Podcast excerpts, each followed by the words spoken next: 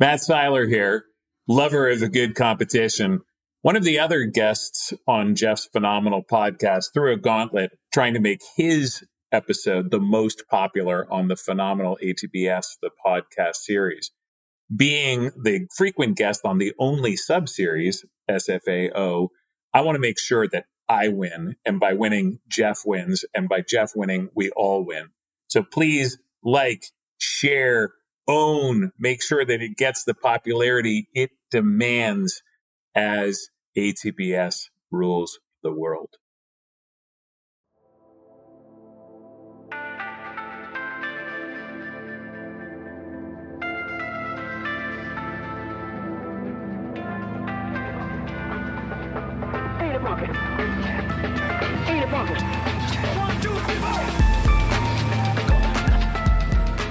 Welcome to ATBS, the podcast, all things big and small. I'm your host, Jeff Volmrich. In the upcoming episode, Keith Gorman sits down in the host seat to have a conversation with me. So we've turned the tables. We decided that it's a 90 minute conversation. It would be wise to break it into two parts. So the episode you're about to hear is part one of Thriving with guest host Keith Gorman. I hope you enjoy it.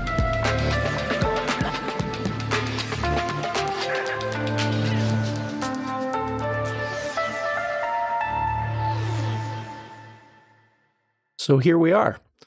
ATBS, the podcast, all things big and small. My name's Keith Gorman, and I have the pleasure today of introducing you more completely to Jeff Volmrich.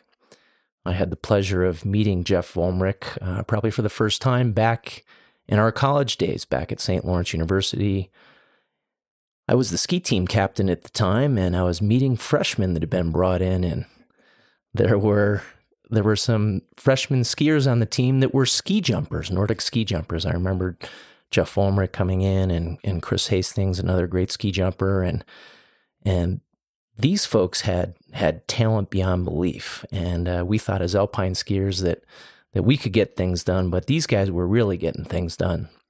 And it was uh, probably my first my first experience with Jeff, and uh, Jeff was at the time bigger than life, and still remains that way today. And so here we are. We're uh, at the ATBS pod ship, and very happy to be here with Jeff. And uh, Jeff, let me just start off with how is it that you arrived in Park City? Mm.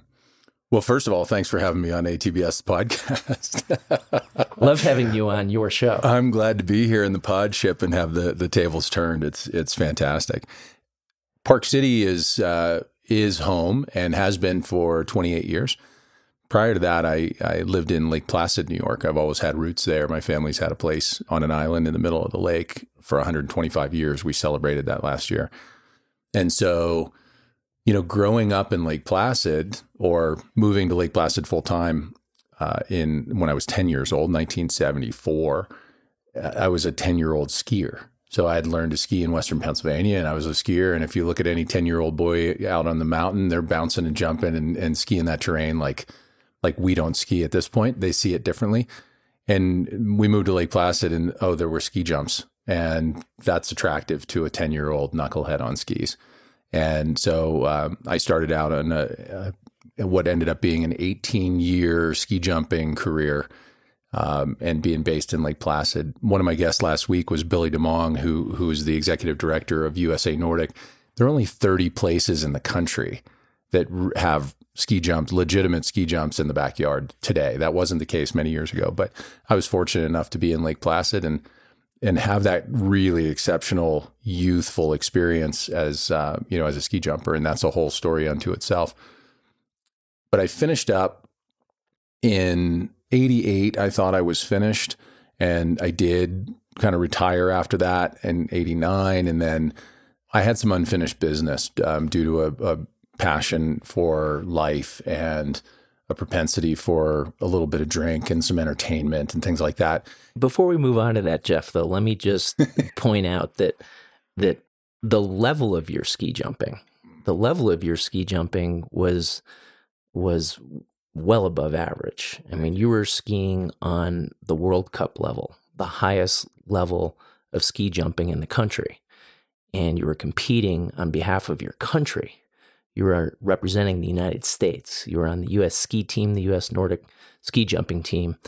And I also recall that you held the record on the 90 meter ski jump in Lake Placid. Is that correct? What is now called the 90 meter. Then Yes. we used to call it the 70 meter. Yes. Yeah, 92 meters on the 70 meter, and and I held that record, and and uh, it was my favorite place to jump. It was home territory, right? That that 70 meter jump was home base for me. That jump and a jump in Brattleboro, Vermont, were my two favorite ski jumps in the world, and I had some of my greatest experiences on those hills. And uh, so, you know, I'm being interviewed by one of my very dear friends and one of the humblest human beings I know, and and I've learned a lot over the years. Learned a lot about humility from my father. Right, he always said, Jeff, you know, you you may be good, um, but there's always going to be somebody chasing you. So don't get too high on your horse. Don't get too high on yourself. And um, and that the, that lesson has stuck with me. So you know, hearing that you know you deliver you know those accolades or what have you it's it's humbling and um, it was spectacular right it was a real joy to grow up in a place like Lake Placid where there were there were Olympic heroes in the sport of ski jumping Jay Rand was my hero and and he lived right down the street and he'd gone to the Olympics at 16 years old and he'd been to two Olympics by the time I showed up on the scene and so there were people there that you could look up to and then the Olympics came through Lake Placid when I was 16 years old. You know, the Miracle on Ice and Eric Heiden and all my ski jumping heroes came through town. And it was like, oh, well, that's where I want to go. That's what I want to do. I think I already knew that. You know, we started out in Lake Placid and then we skied, we jumped around on the on the regional tour in the Northeast, and then we spread into the Midwest. And there was a little place in Madison, Wisconsin, where it was first place in the country to have artificial surfaces on on a ski jump you know, drive 24 hours and get out there and, you know, jump in the summertime and great friends. Uh, one of whom you mentioned, Chris Hastings, who went, we went to St. Lawrence at the same time and remain wonderful friends. And, you know, went from the Midwest and then got out to the West. I remember getting into the Rocky Mountains at about 16 or 17 years old. I was in the junior nationals and they were in Winter Park, Colorado. And I was floored, man. It was March the blue sky, the white snow, the warm sun. And uh, I th- thinking back on it, I think that must have been a time when I realized, like, oh, I'd like to live there. I'd like to get west sometime. And you know, many, many, many years later, I ended up in Park City.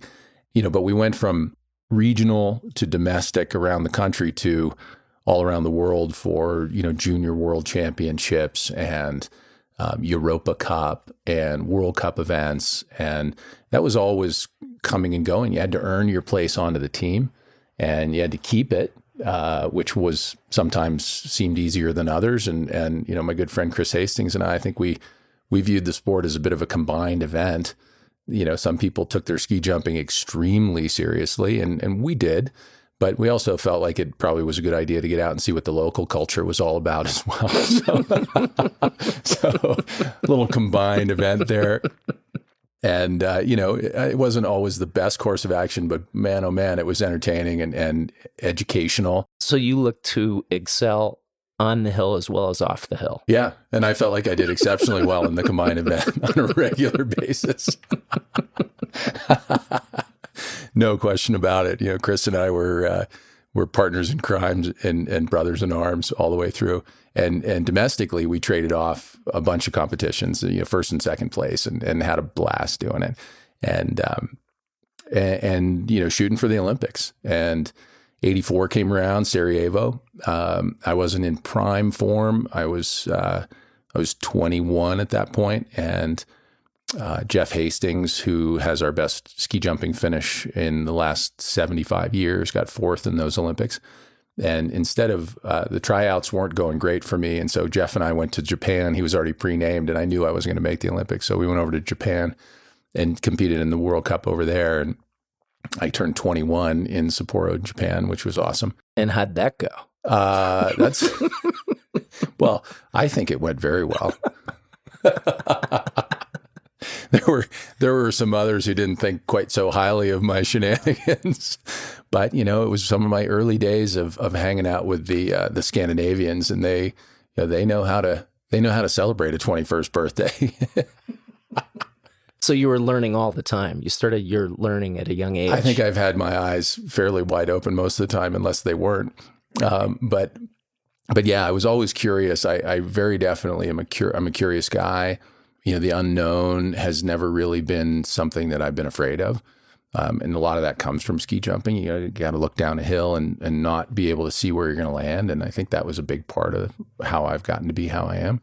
And then 88, just to kind of wrap that whole ski jumping thing up in 88, you know, we're ski jumping all the time. We're not just ski jumping every four years. Lots of people who see ski jumping on TV, they're like, oh, it's happening all the time. So it's a, it's a year round proposition and that's what you do. And, and I was focused on that. 88 had a great opportunity to make the Olympics and my good friend Chris Hastings got the last spot on the Olympic team and I narrowly missed by some really small margin of fractions of points out of many hundreds of points and things like that. It was pretty felt like a really really big deal at the time. In hindsight, with with decades of you know perspective, it seems much less important. Chris is a wonderful friend of mine. He went to the Olympics in Calgary. People oftentimes will mistakenly say, "Oh, Jeff was an Olympic ski jumper." Well, I didn't make the Olympics. I strived for that. And, you know, I, I've said to many people over the years that, uh, and I, I'm sure this was probably, they tried to instill this in me, but I wish somebody had said, Jeff, the US ski team is not a big enough goal for you. And going to the Olympics is not a big enough goal. You should set your sights beyond that. Let's go to the Olympics and let's make some noise. Let's go to the Olympics and let's let's compete. And I, I suspect it was said, but maybe I wasn't listening. So then after the 88 tryouts and winter, I think 89, I retired and um, I just felt like I had enough and it was time for a change. I moved down to Florida to get as far away from the snow as I could because we've been chasing it for 18 years. And somewhere along the way, while I was down there, I came to the realization that it was time to stop drinking as well. So I had a very, what I consider to be a, a, a wonderful 10 year drinking career. Um, you were familiar with it and it was a, it was a great time in my life. I really wouldn't change anything, but I did stop, and I'm grateful that I did. So I quit drinking at 26, and I've got AA to thank for that, and a lot of great people around me, a lot of great love and support. And uh, once I got sober, I realized that I hadn't finished the ski jumping thing on my terms, and so in the fall of 1991, I decided I would try out for the 92 Olympics or I'm sorry, in the in the spring of '91, I decided I would try out, and so I trained all summer in Florida, and then did some ski jumping and training, and and I went back up on those big ski jumps, and holy shit, what 18 months will do for the perspective, you know, when you're in your late 20s, and I found myself on the top of ski jumps thinking, what am I doing here? And tried out, didn't make the Olympics, and then ski jumped through that winter at some of my favorite places domestically, all over New England, out in the Midwest, and I had an absolute ball and I wrapped up at a tournament called the uh, Fred H. Harris Memorial Tournament in Brattleboro, Vermont, where to retire the trophy, which is a monster, you have to win the event three times. And I won it first at like 16 years old, and I won it again at 20. And I was pretty confident that I was going to take that beauty home. And it was really something that I strove for in my career. Didn't get that you know, those are all learning experiences. I sold all of my gear out the back of my truck at the end of the Brattleboro tournament. And that was the last time I ski jumped competitively. Wow. So, so, it was it was a great ride, great friends, great experiences. I wouldn't trade it for the world. So then you took the ski jumping experience, mm. and uh, obviously you learned a lot. You uh, were successful on and off the hill. You also were learning a bit about, probably early on at a young age, challenges and disappointments and the way to potentially handle those best or maybe not the best way. But then you ended up in Park City and, and I think started to share your knowledge and your experiences. Yeah. do I have that right? Yeah. I finished up my jumping in the spring. It was maybe February. I think the I think the Fred H. Harris tournament is then. And I went back down to Florida and I spent some months down there and realized that I, I was I'm not a Florida guy. I'm a mountain, snow, lake, streams. That that's me. And I'd done enough of the Florida thing, and I, I felt like I needed to come back up out of there.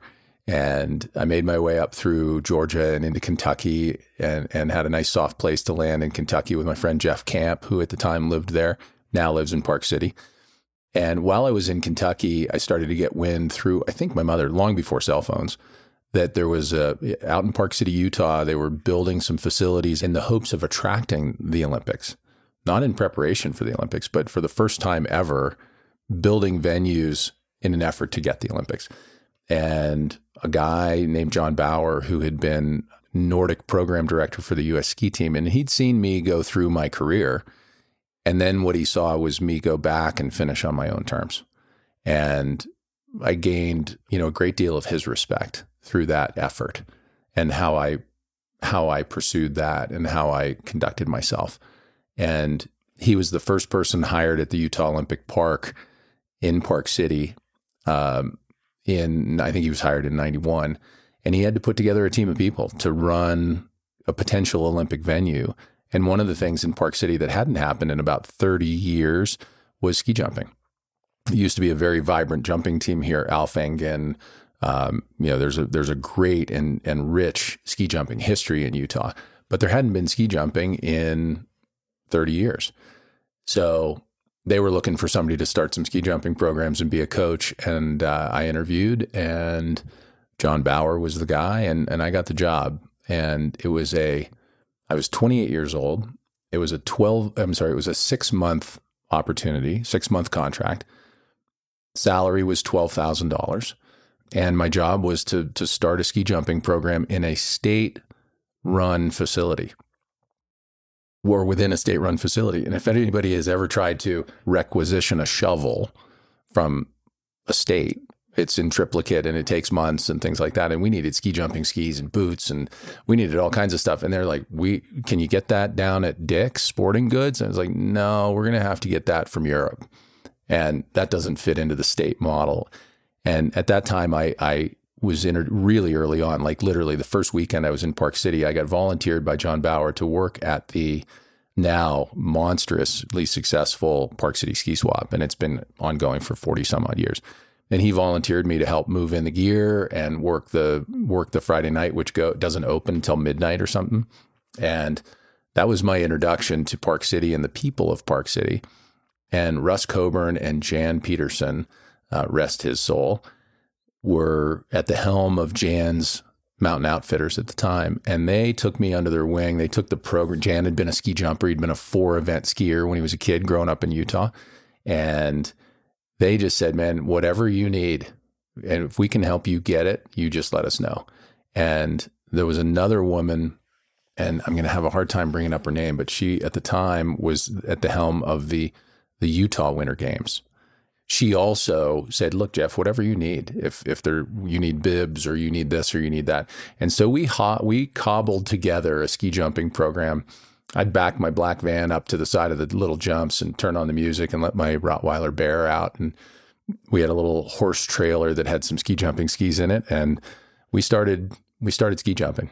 And to back up a little bit, when I got the opportunity, I was in Lake Placid, made my way up from Kentucky and I packed up my black van and my windsurfer and my mountain bike and my dog. And I drove across the country and moved to Park City sight unseen and have found no compelling reason to leave in 28 years.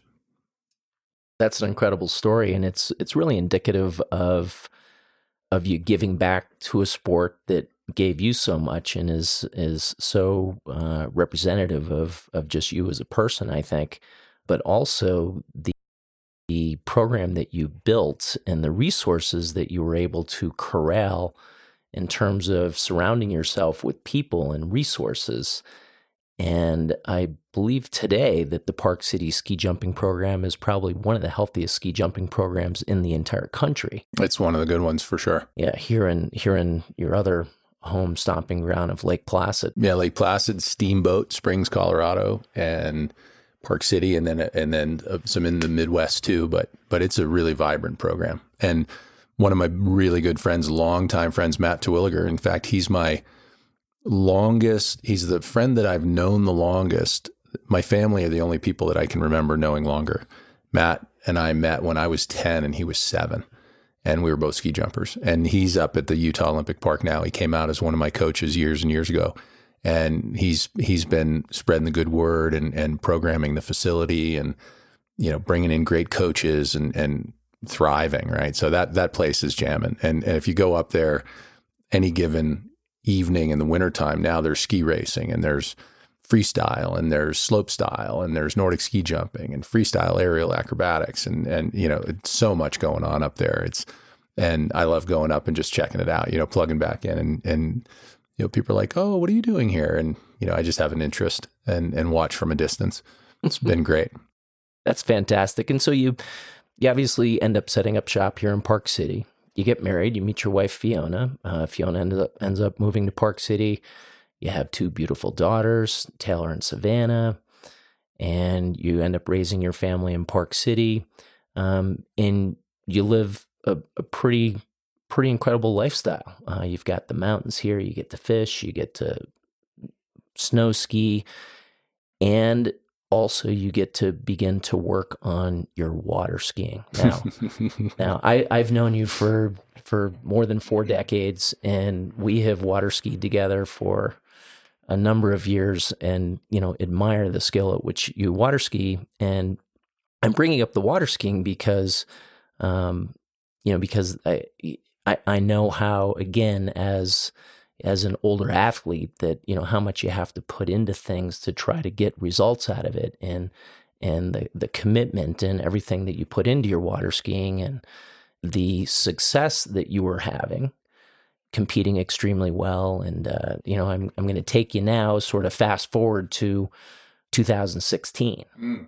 And 2016, I mean, I, I remember talking to you just before you were getting ready to go to a pro am. I believe it was out in North Carolina, North little, Carolina. little mountain, North Carolina. And I'd never been there. And I ski, I've water skied my whole life. Yeah. And, you know, my mother turned me on to it when I was a kid growing up in Lake Placid. And, and, um, it's always been a thing in my life, and um, and I still go back to Lake Placid in the summer. And and at one point, after I'd been in Utah for quite some time, I'd been here for 15 years, I think. Yeah, 13, 14 years, and we've got some reservoirs. You know, the Western United States is more reservoir rich than than lake rich, right? You're from central New York, a beautiful part of the country, and there are lakes all over the places, and and you know glacially established lakes. And and out west, if we don't dam it, there aren't too many lakes. And um, so when I got to Park City, they were just filling the Jordanelle Reservoir, which is now a, a water playground paradise, and they were just filling it. And a buddy of mine, Greg Cutt, and I bought a Mastercraft ski boat, and we were partners on it for the next oh, 12 or 14 years. I think we had two different boats. And we were skiing out on the Jordanelle. We'd go out early in the morning and go rip it up. And you practically had to wear a dry suit year round because even though the water was warm, you'd go out there in the morning and at 6,000 feet in the mountains on the backside of the Wasatch, it's 38 degrees. And so there were literally summers where I didn't take my dry suit off because we were done by 7.30 in the morning. And at one point, I was back in Lake Placid, and these these friends of mine, John Wilkins and Terrence Fogarty, looked at me. I think it was John Wilkins looked at me. He said, "Jeff, that twenty year old ski that you're skiing on, it's got to go." And I said, "Well, what do you do?" And he said, "Well, you go talk to Terrence." And Terrence said, "Well, you got two choices. You can get a new ski, or you can get the new hard shell bindings. You could do both." That's what I chose. And I jumped on that new ski, and um, literally three turns in, I was like, "This is a whole new game." and it really sparked my re sparked my interest in tournament water skiing, which I'd done as a young guy in Lake Placid, kind of from 14 to 20. And I was I water ski jumped and I slalom skied and and um, and a guy had come into Lake Placid when I was about 15, a guy named Bill Peterson, and he rocked our world, man. He knew everything about skiing, show skiing, slalom skiing, how to build a water ski jump. Like he fired us up. He lit the he lit the fuse for us, and um, you know, so I did that when I was in in my teens and into my early 20s and then ski jumped all over the world and, and wasn't able to do it as much. And when I got to Park City, continued my passion for skiing, but it, then it was just all free skiing out on the lake. And that was great. And, you know, not skiing around buoys and not jumping off jumps and stuff. And somewhere, you know, 12, 13 years later, John Wilkins says to me in Lake Placid, he said, Oh, you know, there are a bunch of really good water skiers in Utah. And I said, you know, I see some good skiers, but I'm pretty sure you're not talking about the ones that I'm skiing on the Jordan, seeing on the Jordanelle. And sure enough, know, that is the case. There are some of the best water skiers in the world live in Utah. Nick Parsons, Chris Rossi. Nick grew up in Bountiful, Utah, and he was in the top 10 as one of the best professional water skiers for years and, and still a, a ripping skier. And Chris Rossi lives here. And again, these guys were top, top, top skiers in the world. And so I went looking for those better water skiers and I found them. And oh, lo and behold, there are all kinds of tournaments going on in Utah and, and high level water skiing. And I got invited in. I, I bumped into Nick Parsons at a ski lake in California that I had just gone out to for Father's Day to try out my new ski. Oh, you should come to, you know, Suntan and try our tournament on July 4th. And that was the beginning of a 10 year, really solid run at tournament water skiing. Um, and that was like 2009. And so I was 40, whatever, I was 45 years old or something. Really, you know, you know me well enough that, you know, if I find something interesting, I'm in, right? ATBS the podcast, sure, I'm in. Let's let's go long. Let's let's see how to do this and tournament water skiing was like that for me. So I really dove in and skied all around the west and skied in tournaments back east and some regional tournaments and and some pro-ams and some actually I hadn't made it to the pro-ams but I'd made it to the national championships and skied down in Okeechobee in Florida. It was just marvelous. It was like it was like being a kid again. And um, so all of that is background to get us to 2016 and I was here at the house and and the family was out of town and uh, Fiona travels a bunch. And and I got up in the morning and I was at a 4:30 flight down to North Carolina. And you know the day before, I'd had a great training. I was skiing at the top of my game, best water skiing I'd done in my life. No, no question about it. And I started packing up in the morning and, and I just didn't feel quite right. And I had this little stitch in my side on my left side. And, and, uh, you know, that was like 738. And you know how when you've got, I, Keith is, is a super humble human being and ski races and does a whole lot of things at a high level at his age, our age, a couple things that are a little different than me, but we share that commonality and that passion for self discovery and and pushing ourselves. And you know how when you're getting ready for a trip, you're fired up, right? Like you're you should be ready to go. And I was kind of kicking the tires a little bit. I didn't feel great. And from 7:30 in the morning until 11:30 in the morning, I things kind of went downhill. And I was like, ah, I think I better take a nap. And by you know 11 o'clock, I called Fiona. She was out in San Francisco, and I said, you know, my side really really hurts and it doesn't feel like a muscle and it doesn't feel like a stomach ache. And then I was in the hospital by one o'clock that afternoon. And by three o'clock that afternoon, Fiona was home from San Francisco. And I went in for a CT scan. And, you know, first they think it's kidney stones or something like that. And, and that's not what it was. And, and then, oh, we're going to send you in for another CT scan. And then Fiona was there and that's when you, we heard the words, we're sorry to say that, that it appears as though you have cancer or something is very wrong with your kidney. And I saw the pictures. I was like, well, that doesn't look like a kidney at all. Right. The other one looks perfectly like a kidney bean. And, um, not to get into great detail, but that night was tough. They sent me home with some some oral medication, and God, it was not nearly enough. We were back at the hospital by two o'clock in the morning. By five o'clock that next afternoon, my left kidney had been taken out, and I had a, actually to, to back up to the evening before they medicated me so that I could, you know, function because the pain was really bad. And they delivered the shocking news, I guess. And he said, I'll give you guys some time to think about it and see what you want to do. And I, you know, that he walked out of the door and I looked at Fiona and she said, you want to go to the water ski tournament, don't you? I said, yeah, that's exactly what I want to do. So you were thinking that you've just been told that you have cancer and that maybe if they take the kidney out, you'll still be able to make the tournament. No, what I was thinking is that I was I was pretty heavily medicated, and I'm not even sure that they. Excuse me, I'm not sure they used the word cancer at that point because because okay. I'm not sure we knew, right? But uh-huh. but clearly things weren't right.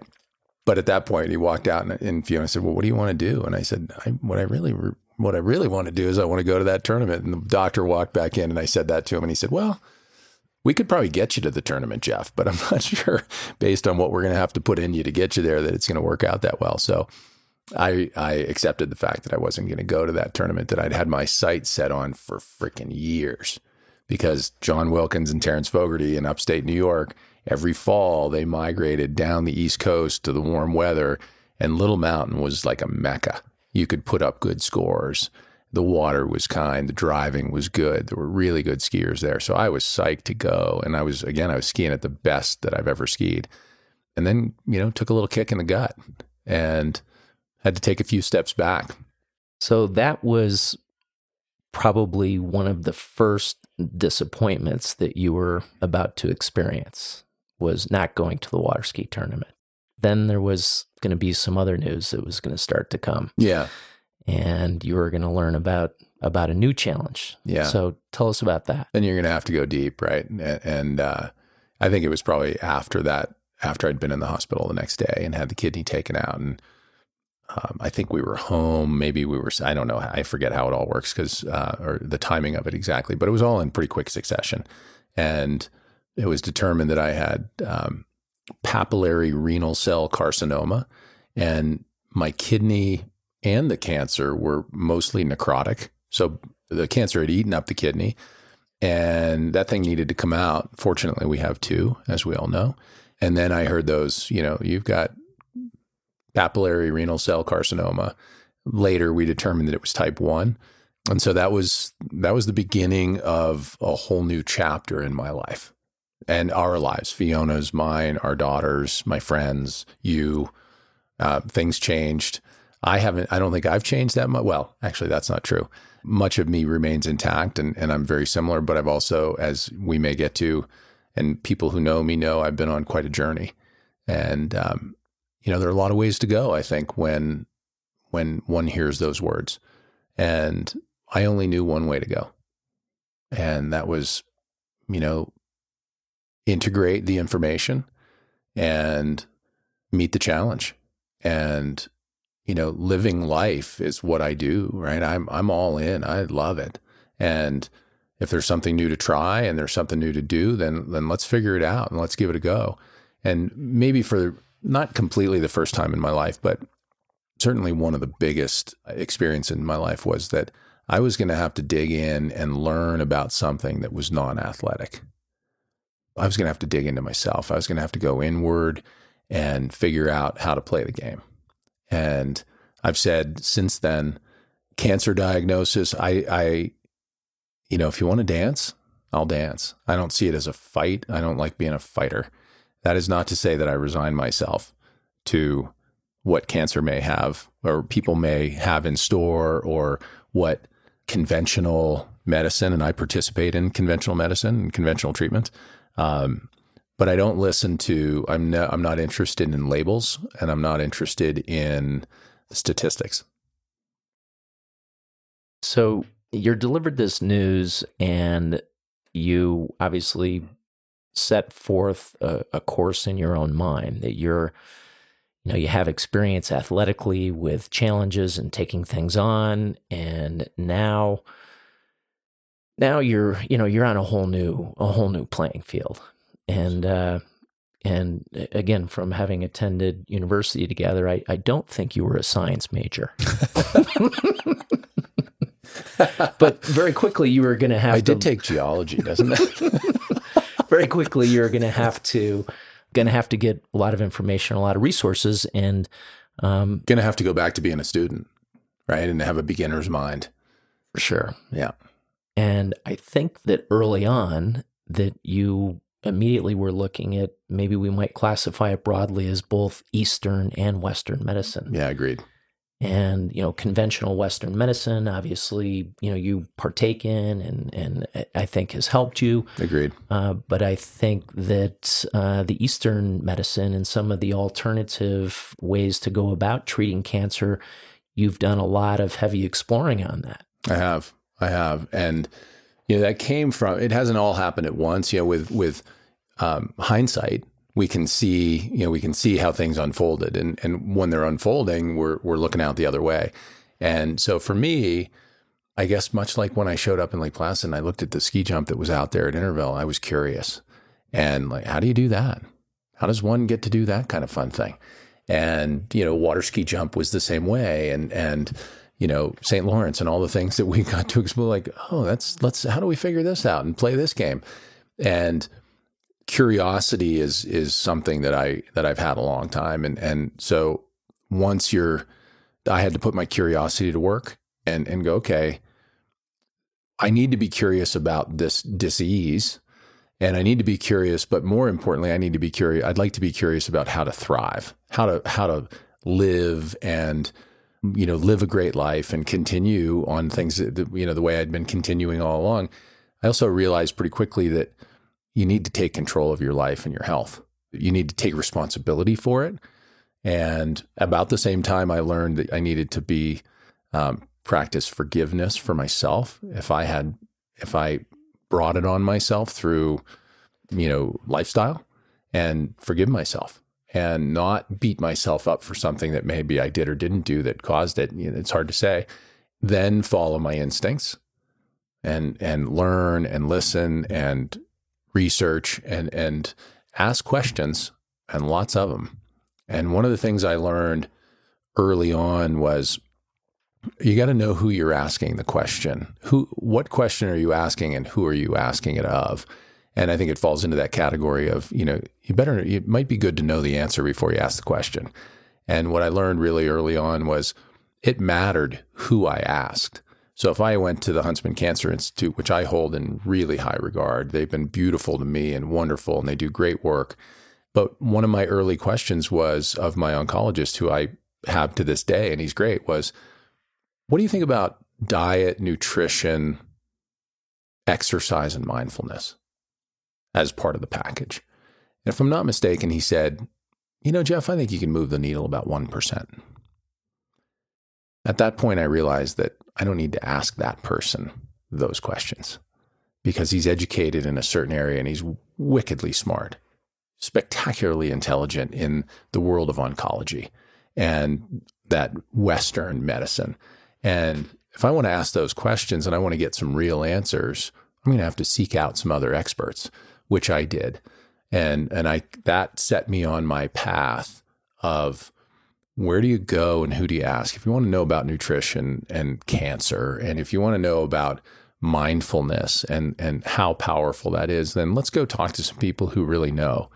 And I started that process uh, that Christmas after things had settled a little bit. Um, and I've got a story to come back to about time. But that Christmas, Fiona gave me a gift, and it was a it was a, a gift, uh, an invitation to visit Canyon Ranch in Tucson, Arizona. I was floored. She had been there many many years ago after the girls were born, and she loved it from a health and fitness perspective. And Canyon Ranch she said, Jeff, you know, I think they've got some programs down there and, and they're they're tapped into some things that I think might be interesting to you. And I have her to thank for that. And sure enough, I went down there and my intention was it was February of 2017. And my intention was to go down there and find some spiritual stepping stones that I could begin to build a foundation on. And I learned some things down there that were, uh, you know, absolutely spectacular. I was introduced to Qigong. I did some, you know, soul journeying. I did some, had some spiritual dialogue. I met my first uh, integrative medical doctor. Oh, integrative medicine. And I sat and had a wonderful conversation. So I, I en- enrolled and engaged completely, and I was there for about a week, and it was it was really eye opening. Uh, and that was really the first place that I got some answers. I was able to ask people really interesting questions and they were experts, right? So it was meditation, it was qigong, which is you know Chinese energy work, right? Qigong directly translated is is qi is is uh, energy and gong is work.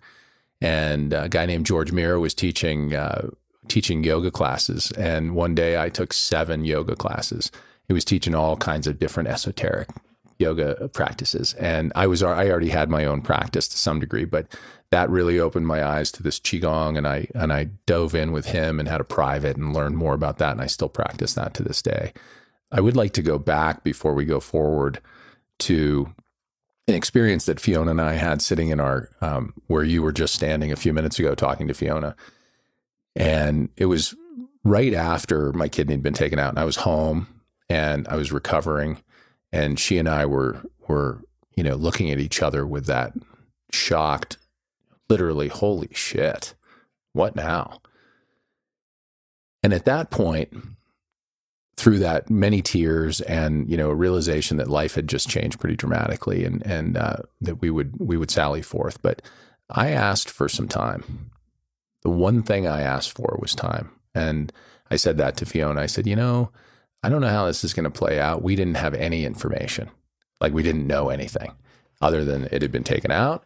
And at that point you don't know if you've got months half a year a year and I asked for some time. And man, I've been granted some time, some really, really good time. And I, I've said to many people over the years that, you know, if I'd been able to, if she and I had been able to sit there and have a crystal ball at that point, and if somebody had said, and I haven't done the math lately because um, I don't keep track, but at one point after I, you know, went past three years, I was like, well, I can do that math pretty quickly. That's more than a thousand days. And if if that crystal ball had said, you want some time? How about a thousand days? I'd have snatched that up every day of the week, every time it came up.